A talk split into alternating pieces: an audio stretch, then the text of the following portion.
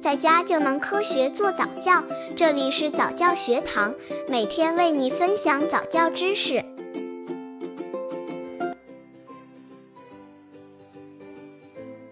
特别推荐东西方早教的差别。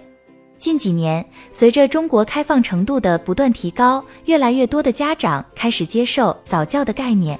家长们会发现，其中不少早教课程的源头来自海外。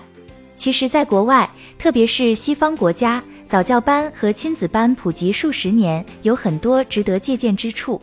为各位妈妈们搜罗了各个国家关于早教的认识，希望对妈咪们有所启示。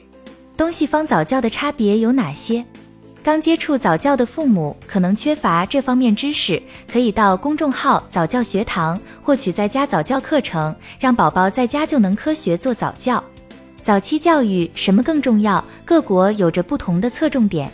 在发达国家，早期教育主要侧重于想象力、社会交往才能、探求才能、生活才能、良好的个性。英国注重孩子生活能力、自救能力的培养。英国人先教孩子生活本领，由于英国人以为生活本领是最根本的才能，英国媒体很少报道具有某方面天赋的神童，人们更关注于孩子应如何面对复杂的社会。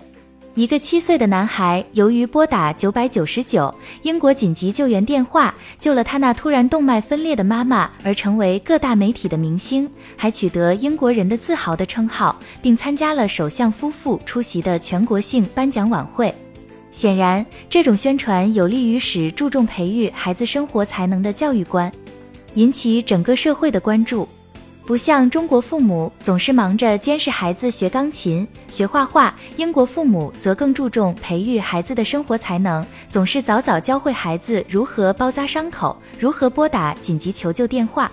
英国父母以为，首先应教会孩子怎样生活，如何应对危难和摆脱困境，包括在风险情境下如何逃生，然后才谈得上去学别的本领。日本注重孩子生活意志的培养。在日本，生活意志的教育是早期教育的一个重要方面。日本的家长给孩子灌输一种思想：不给别人添费事。这句话很直观，表达了日本人对自立含义的详细解释。中国人讲让孩子学会自立，往往比较空泛，自立的程度范围也难以确定；而不给别人添费事，则从别人的角度限定了个人自立的最低终点。日本人认为，好孩子就是有同情心、关怀人、合群、为别人思索；而有问题的孩子，则是以自我为中心、任性、给人添费事，不会与人相处。